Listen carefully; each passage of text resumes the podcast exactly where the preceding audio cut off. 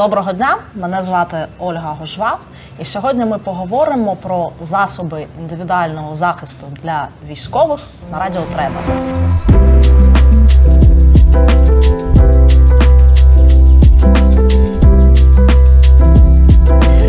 І про професійне волонтерство. Сьогодні з нами Максим Плєхов, голова правління Львівського оборонного кластеру. Правильно? Так.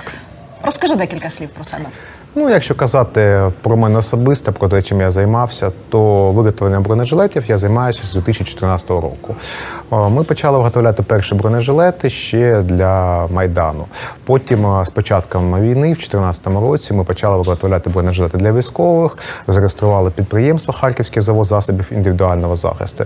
І разом з партнерами розпочали виробництво бронежилетів, тактичного спорядження, кулеметних комплексів для допомоги нашій армії. Потрохи це переросло дійсно, мабуть, великий бізнес. Ми були підрядниками Міністерства оборони. З 17-го року 5 років працювали на Міністерство оборони, виконували державні контракти. Тобто досвіду в виробництві бронежилетів та броні в мене особисто 8 років. Зрозуміло. А чим ще займається Львівський оборонний кластер? Які ще напрямки? Сьогодні у Львівського оборонного кластеру є декілька проєктів. Перший проєкт – це, звісно, бронежилети, який був запущений практично вже на третій день після початку повномасштабної агресії. Сьогодні Львівський оборонний кластер виготовив вже близько 80 тисяч бронежилетів 4-го класу захисту, з них вже 70 тисяч відправлено на фронт. Це такий основний проєкт кластеру. Ще кластер сьогодні розпочав проєкт, розпочали ми його вже близько 1,5 місяця по тому. Ми розробили спеціальний медичний бронежилет для захисту екіпажів швидких та військових медиків. Він відрізняється від бронежилета загальновійськового тим, що фактично, якщо ми кажемо загальновійськовий бронежилет, то його вага близько 8 кілограмів.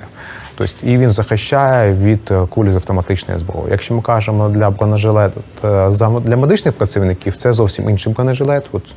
Тут ми його бачимо.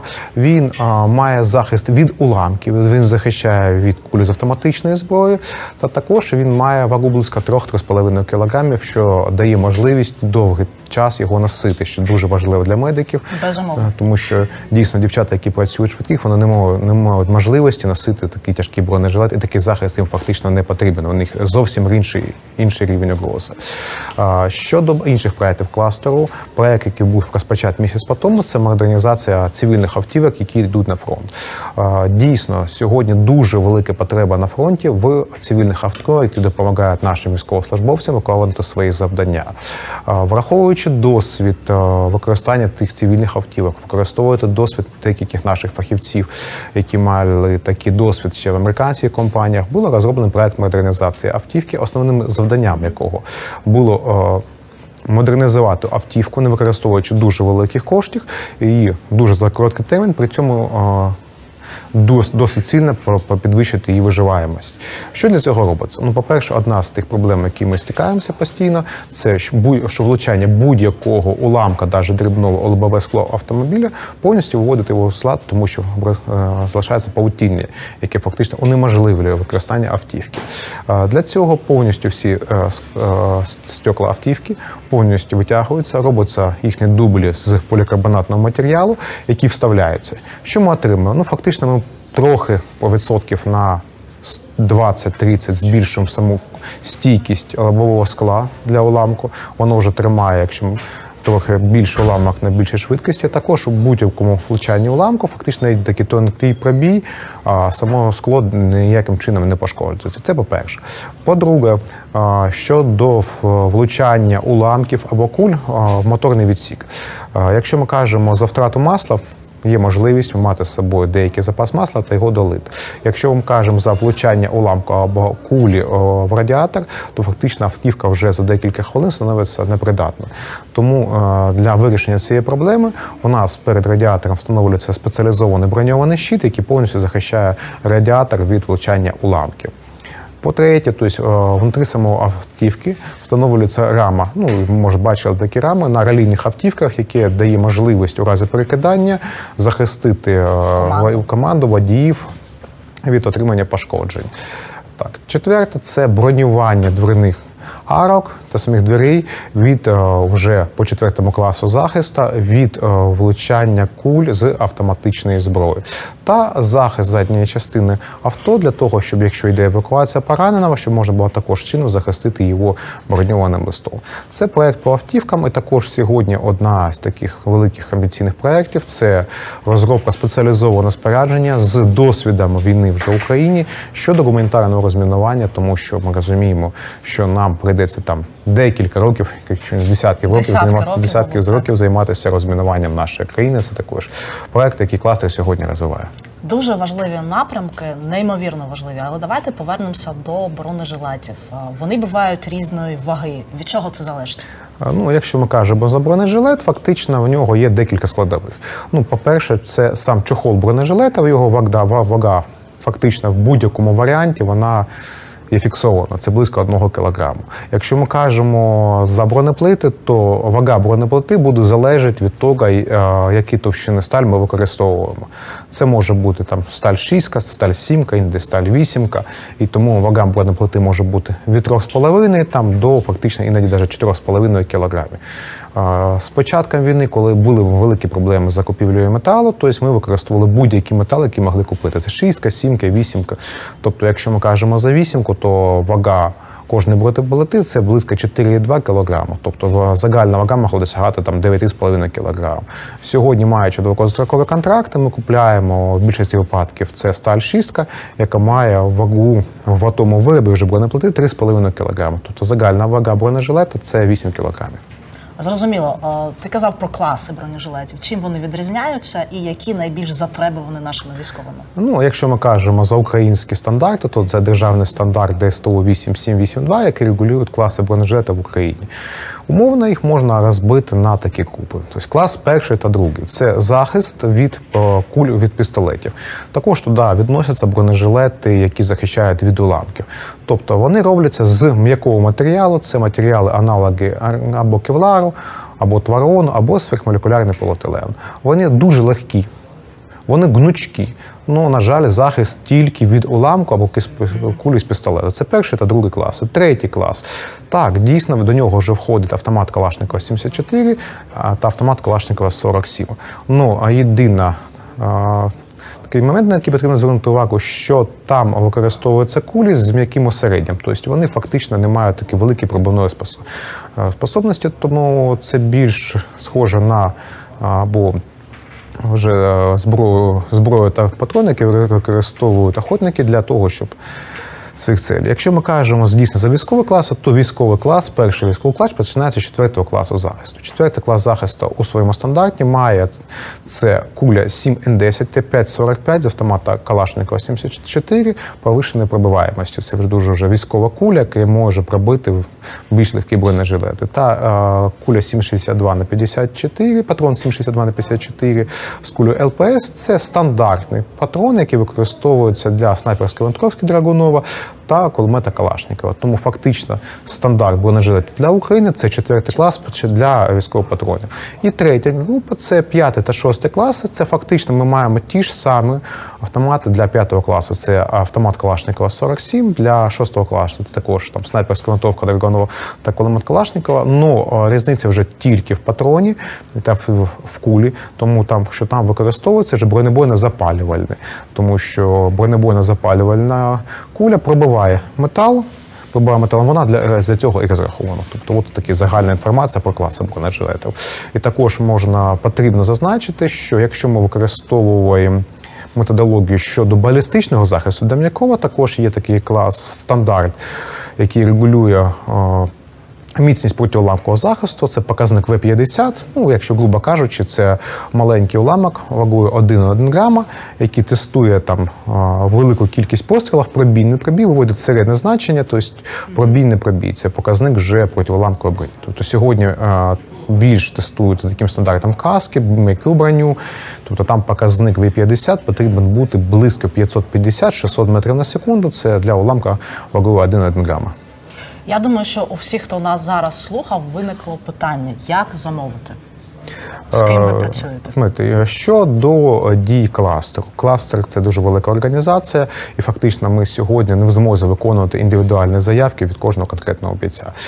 І також є питання перевірки дійсної потреби, щоб не було деяких нюансів. Тому сьогодні співпрацюємо з військовими частинами або з командуванням вже відповідних сил щодо частин з командуванням Міністерства оборони, з командою Національної гвардії щодо передачі бронежилетів. Тобто на офіційний запит щодо благодійної допомоги кластер його перевіряє своїми силами та надає бронежилети для Сил оборони України. Ви надаєте бронежилети військовим безкоштовно?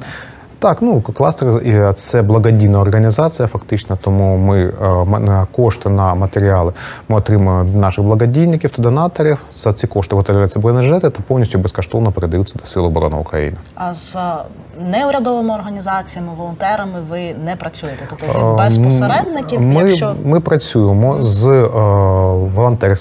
волонтерськими фондами. Ми працюємо з благодійним фондом «Лазар». Тобто є деякі фонди, які ми розуміємо, це фонди, ми розуміємо, хто цими фондами керує, що ці люди, вони дійсно відомі, ми то чітко розуміємо. Ми працювали з фондом «Притулем», тому що є деякі фонди, які забезпечують бійця цілим комплектом обладнання. Тобто це може бути рація, форма, каски. Вони звертаються нам, щоб допомогти укомплектувати вже бронежилетами. Тобто ми з фондами по деяким проектам поступаємо разом.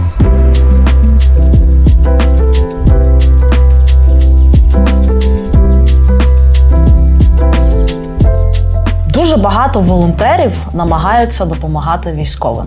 Чим відрізняється професійне волонтерство та професійне виробництво засобів індивідуального захисту від просто купити десь бронежилет, щоб допомогти військовим?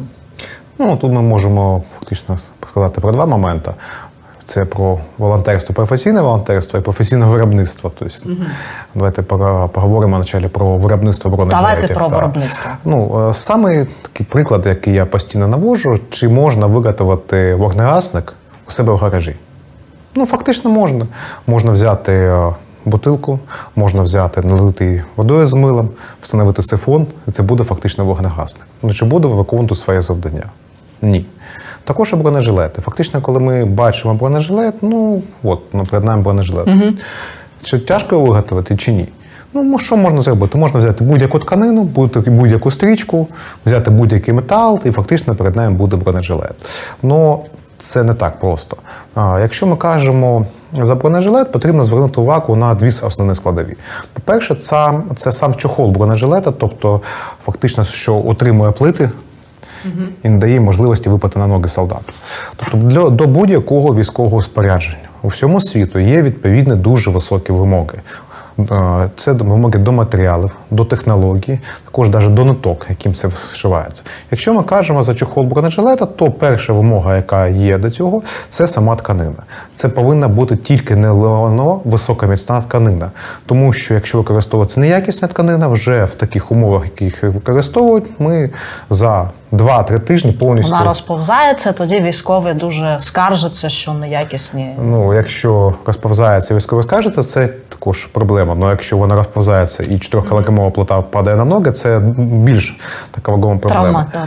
По-перше, це сама тканина. По-друге, це сама ременна стрічка, яка використовується для реалізації системи МОЛЕ. Тобто, фактично, це... де підвішуються усі підсумки. Вимоги до цієї стрічки також дуже високі. Це також нейлон, високоміцний нейлон, який може витримувати дуже велике навантаження і кріпити спорядження. Тому що в багатьох випадках, коли люди цього не розуміють, фактично ці строби відриваються.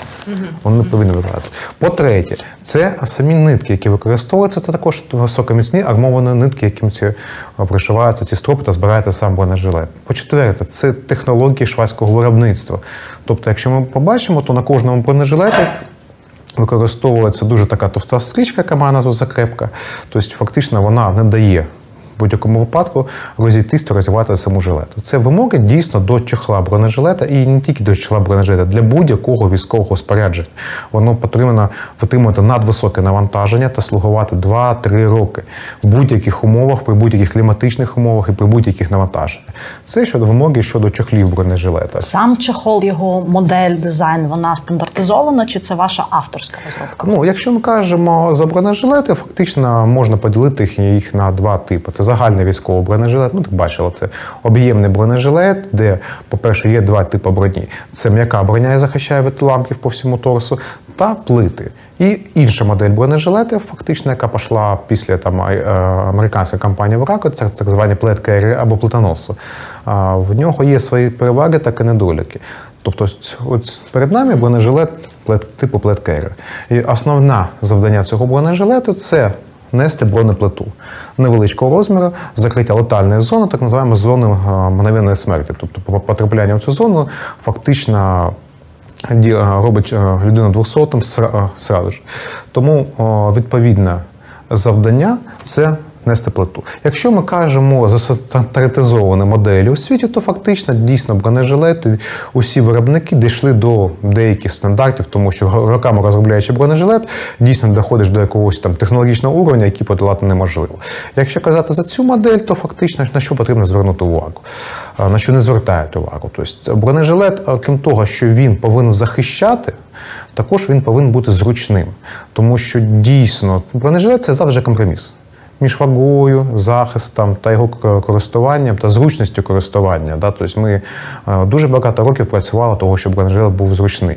Є такі навіть дрібні особливості, якщо ми кажемо за кут нахилу плечових лямок. Якщо зробити інший кут, він може бути менше та передавлювати м'яз. Якщо зробити ширший кут, він буде спадати. Тому фактично навіть вибір кута нахилу лямок – це результат праці, який пророблявся декілька років. По-друге, якщо ми будемо казати за деякі такі маленькі технічні рішення, це повна відмова від велка на плечових лямках. Тому що використання велка на плечових лямках, це там, за 2-3 місяці вона забувається та неможливе використання бронежилетів. Якщо кажемо ми за цю модель, то фактично за базу цієї моделі ми взяли бронежилет, який розробляли там, для одної з армій НАТО, ми повністю його спростили, зменшили кількість використаних матеріалів. Ну, саму модель, саму форму, самі деякі маленькі технічні рішення ми залишили. Да? І ці технічні рішення ми спочатку війни повністю акумулювали, зробили карту технологічного розкриття та повністю надали публічно, щоб для більшість волонтерів, які намагаються виробляти бронежилети, щоб поділитися з ними досвідом нашим, досвідом виробництва бронежилетів, щоб вони могли виробляти вже закінчену, технологічно закінчену продукцію. Це, якщо кажемо про бронежилет, це чохол бронежилета. Якщо ми кажемо за бронеплити. Фактично, якщо ми кажемо за бронеплити, то усі бронеплити поділяються на сталеві бронеплити, на композитні бронеплити з використанням кераміки або плити з пресованого сверхмолекулярного поліетилену. Пресований сверхмолекулярний поліетилен, дуже низька вага, класні плити, але вони зовсім не тримають кулі з сучасної зброї. Тобто їх можна використовувати тільки в деяких випадках, коли людина розуміє, що іншого виходу немає, хоч будь-який захист від уламків. Якщо ми кажемо за керамічні плити, де висока ціна, дуже крихкі, тому в наших умовах їх використовувати неможливо. Якщо ми кажемо за сталеві стандартні плити, які використовуються сьогодні в Україні, то таким же чином не потрібно вигадувати будь-які варіанти. Тобто ми з першого дня, маючи свій доступ, дали повну інформацію. Виробники бронесталі. Яка твердість бронесталі? Яка товщина, в залежності від твердості бронесталі, повинна бути? Тобто ніяких там космічних технологій немає. Є там 3-4-5 основних заводів, які виробляють бронесталі. Бронесталь купляється листами, потім розкриються, потім трохи згибається, потім уламковий шар, і ми маємо бронеплиту. Тобто потрібно дослухатися до рекомендацій, які там вже перевірені роками. Тобто сьогодні ми купляємо бронесталь, або це концерн СААП, там товщини 6 мм, яке повністю дозволяє вирішувати всі завдання щодо 4-го класу захисту.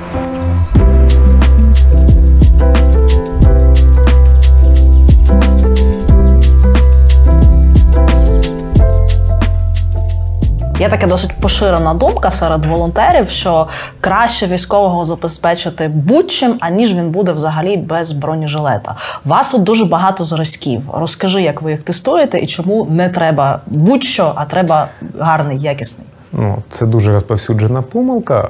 Я хочу показати тільки от стандартний зірець. Це бронежилета виготовлена одним з волонтерських об'єднань. То вони самі її робили, правильно? Так, вони самі її робили, і це балістичний тест на постріл. Що ми бачимо в результаті? В нас є дуже великий отвір, тобто фактично бронежилета пробита, і дуже є великий отвір. Якщо ми кажемо за кульове поранення, то фактично кульовий канал від 5,45 буде як мізинець. Тобто в деяких випадках навіть потрапляння біля серця, це можна, якщо буде надана медична допомога, людину можна спасти. Якщо ми кажемо, що у такому разі був пробитий бронежилет, то окрім осереддя кулі, в людину вилетіла ще дуже велика кількість уламків, малих уламків. Від самої плити, правильно? Від самої плити. Тому фактично спасти людину після такого поранення вже неможливо. Це по-перше. По-друге, якщо ми кажемо, що навіть простіший був результат, просто був пробій, то що трапляється? Що куля може пробити бронеплиту, пробити людину, потім задня плита, вона вже не проб'ється, тобто куля розвернеться, дасть додаткове поранення. Тому, якщо ми кажемо за бронежилети, то дійсно іноді краще бути без бронежилета, чим бронежилета, який може бути пробитий, тому що наслідки можуть бути набагато страшнішими, ніж якщо людина буде без бронежилету. Це дійсно стандартна помилка, і дійсно сьогодні ми бачимо, з цього боку у нас є десятки тестів бронеплит, які ми тестували на замовлення деяких волонтерських організацій. Це що цікавий варіант, це ресори, так? Наскільки я зрозумів? Це плита з ресори, фактично. Ну, це може бути у світі такого, що ніхто не робив, ми не бачили. Україна була перша, хто реалізував цю концепцію. Ну, по-перше, сама ресурсна сталь, вона постріли витримала. Но, якщо ми бачимо зварні шви, то повністю потрапляння у зварний шов повністю цю розколює плиту, робить велику кількість вторичних уламків, які повністю наносять дуже велику травму. Тобто одна із місій самого кластеру була це просвітницька місія. Ми з початком війни публікували інформацію, як виробити бронежилет. Дуже багато людей не звертали на це увагу, тобто, це дуже тяжко, ми не можемо знайти метал за кордоном, не можемо його завести, тому ми будемо виробляти так, як будемо виробляти. З того, що є. Що є, так. Потім ми почали вже пропонувати, просто надавайте нам плити, перед тим, як відправляти це в зону ведення бойових дій, дайте плиту, ми за один день і просто відстріляємо, покажемо, що воно дійсно є. З початком війни, тут перед нами десь близько 20 одиниць, 30 одиниць, була дуже велика кількість плит, які просто прострілювалися в будь-якому випадку. На сьогодні вже або волонтерські організації, які цим займаються, або вже набралися досвіду, таких прикладів у нас вже фактично дуже замало. Тобто, на спочатку війни це це добра тенденція, так. Дійсно була катастрофа, тому що дійсно дуже багато плит просто пробивалося. Якщо хоч просто пробій, а якщо це пробій з кусками металу, це було вже дуже велика проблема. З яких матеріалів частіше за все виготовляють неякісні плити? Це фактично будь-які сталі, які могли бути у доступі, це може бути сталь 3, що завгодно, до чого дотягалися руки, люди намагалися зробити з нього бронеплиту. Є деякі сталі в Україні, які на грані могли щось витримати, це була сталь 30 ХГСА, якщо в неї режим її обробки був правильний, то фактично це єдиний був матеріал, який можна було використовувати. Всі будь-які інші матеріали неможливо було використовувати, тому що фактично ми бачимо самі, що з цим коїться. Зрозуміло. Тепер про позитивний досвід. Він також є. Як ви тестуєте власні пліти, чи тестуєте, і про те, які пліти добрі, які потрапляли вам до рук? Якщо ми кажемо за тестування плит, то потрібно перше звернути увагу, що у нас є діючі державні стандарти. Тобто не потрібно нічого видумувати, є державний стандарт, плити потрібно потестувати тільки по державному стандарту. Фактично ми, розуміючи марки сталі, розуміючи багаторічний досвід, фактично розуміючи, що ця сталь підходить, в будь-якому випадку є стандарт. Тобто при надході в нас там бронесталь, вона проходить, по-перше, це перевірку товщини. І, по-друге, її твердість перевіряється. Потім з цих партій робиться вибірковий контроль, це відрізаються куски бронеметалу, і потім згідно державного стандарту до 4 класу, це патроном 5,45, 7,10, з відповідним маркуванням, з відповідної дистанції в 10 метрів, з перевіркою швидкості робляться тести на відповідність цієї сталі. Потім вже ця сталь може бути запущена в виробництво. Потім, коли вже плити виготовлені, з цієї партії робиться ще додаткова вибірка і вже відправляється в сертифікаційну лабораторію, яка додатково перевіряє і вже видає сертифікат державного задатка, що ці плити відповідають 4 класу захисту. Основна помилка дуже багатьох, хто виробляв бронежилети, це тестування в належних умовах. То якщо ми кажемо за тестування, мала використати кулю відповідно до державного стандарту. Потрібно ще обов'язково відтворити всі умови. Це дистанція 10 метрів, не 15, не 30, не 45, 10 метрів. І, по-друге, це швидкість, тому що куля суттєво збільшує свої пробивні властивості при збільшенні швидкості. Якщо ми кажемо за лабораторні умови, то при кожній лабораторії є прибори, які тестують швидкість кулі. В польових умовах це виконати неможливо. Якщо ті автомати, якими ви тестуєте броню, вже є нарізи, вже не такої якості, то швидкість кулі може бути зменшена на 10-15%. Зробили постріл, не пробило, все гарно. Беремо новий автомат, стріляємо, буде пробій. Тому вимірювання швидкості обов'язково при тестуванні плит завжди. Зрозуміло. Це, я так розумію, вдалі кейси, та? Тобто вдалі тестування, які пройшли. Да. Це стандартні наші плити, які ми використовуємо. Тобто зайшов метал, зробили тестову вибірку, зробили своє внутрішнє тестування. Фактично бачимо, що у нас не було таких питань, що метал пробило. Ну, це потрібно робити обов'язково, випадків пробою в нас не було, тому що ми розуміємо, які співвідношення твердості до товщини, щоб воно тримало 4 клас. Це всі зірці, наші зірці, які ми використовували для тестування, тобто вони всі пройшли. Добре, Максим, які ти можеш дати поради волонтерам, які працюють в цьому сегменті, працюють як волонтери і хочуть бути корисними для військових? Ну, тут питання тому, якщо ми кажемо за волонтерське виробництво бронежилетів, це, по-перше, потрібно дотримуватися стандартів. Тобто немає сьогодні на 2014 рік, коли ми по крупицям цю інформацію витягували. Сьогодні в інтернеті є повна інформація щодо бронезахисту, як це виробляти. Тобто я на своїй сторінці в Фейсбуці спочатку він не повністю фразу також виклав, а вона є в публічному доступі. Якщо ми кажемо і за... Ну, потрібно щось зазначити. Якщо ви виробляєте бронежилети, у Києві є комерційні, державні лабораторії, які фактично безкоштовно вам все перевірять відповідно до державного стандарту. Можете звернутися до київських лабораторій, можете звернутися до нас. Ми допоможемо перевірити те, що ви виробляєте, на колостійкість, чи не буде ваше броня носити більше шкоди. А якщо волонтери не виробляють самі, а, наприклад, отримали десь партію бронежилетів від якогось фонду, там їм гуманітарна місія передала, чи можуть вони звернутися до вас, щоб їх протестувати? Вони можуть звернутися до сертифікаційної лабораторії, до наших, перевірити, щоб на відповідність до державного стандарту. Да. Якщо це волонтери купляють десь броню, потрібно розуміти, що в Україні та в світі інші стандарти. Тобто, якщо ви купляєте броню в Україні, запитайте, будь ласка, виробника, чи він є ліцензіатом, тому що виробництво бронежилетів – це ліцензійний від діяльності, по-перше. По-друге, чи є сертифікат на ці бронежилети, бронеплити на відповідність до державного стандарту. Якщо купуєте закордонні бронеплити або бронежилети, з ними є супровідні документи, що вони тестувалися в лабораторії за кордоном, потрібно звернути увагу, що всі тестування за кордоном перевіряються натовським патроном. Не російським патроном, а натовським. Чим вони відрізняються? Пробиваємость. Тобто різне осереддя, тобто є деякі плити, тобто там є різниці стандартів. Якщо ми кажемо найбільш розповсюджений стандарт NIJ світовий, тобто і за вогнепальна зброя вже автоматична, це там NIJ-3 або NIJ-3, тільки 2 класи. Так от, американський NIJ-3 відповідає нашому 3 класу, NIJ-4 нашому 6 класу. Ну, при цьому NIJ-3 витримує постріл набоєм СС-109, фактично там 5,56 натовського зразка.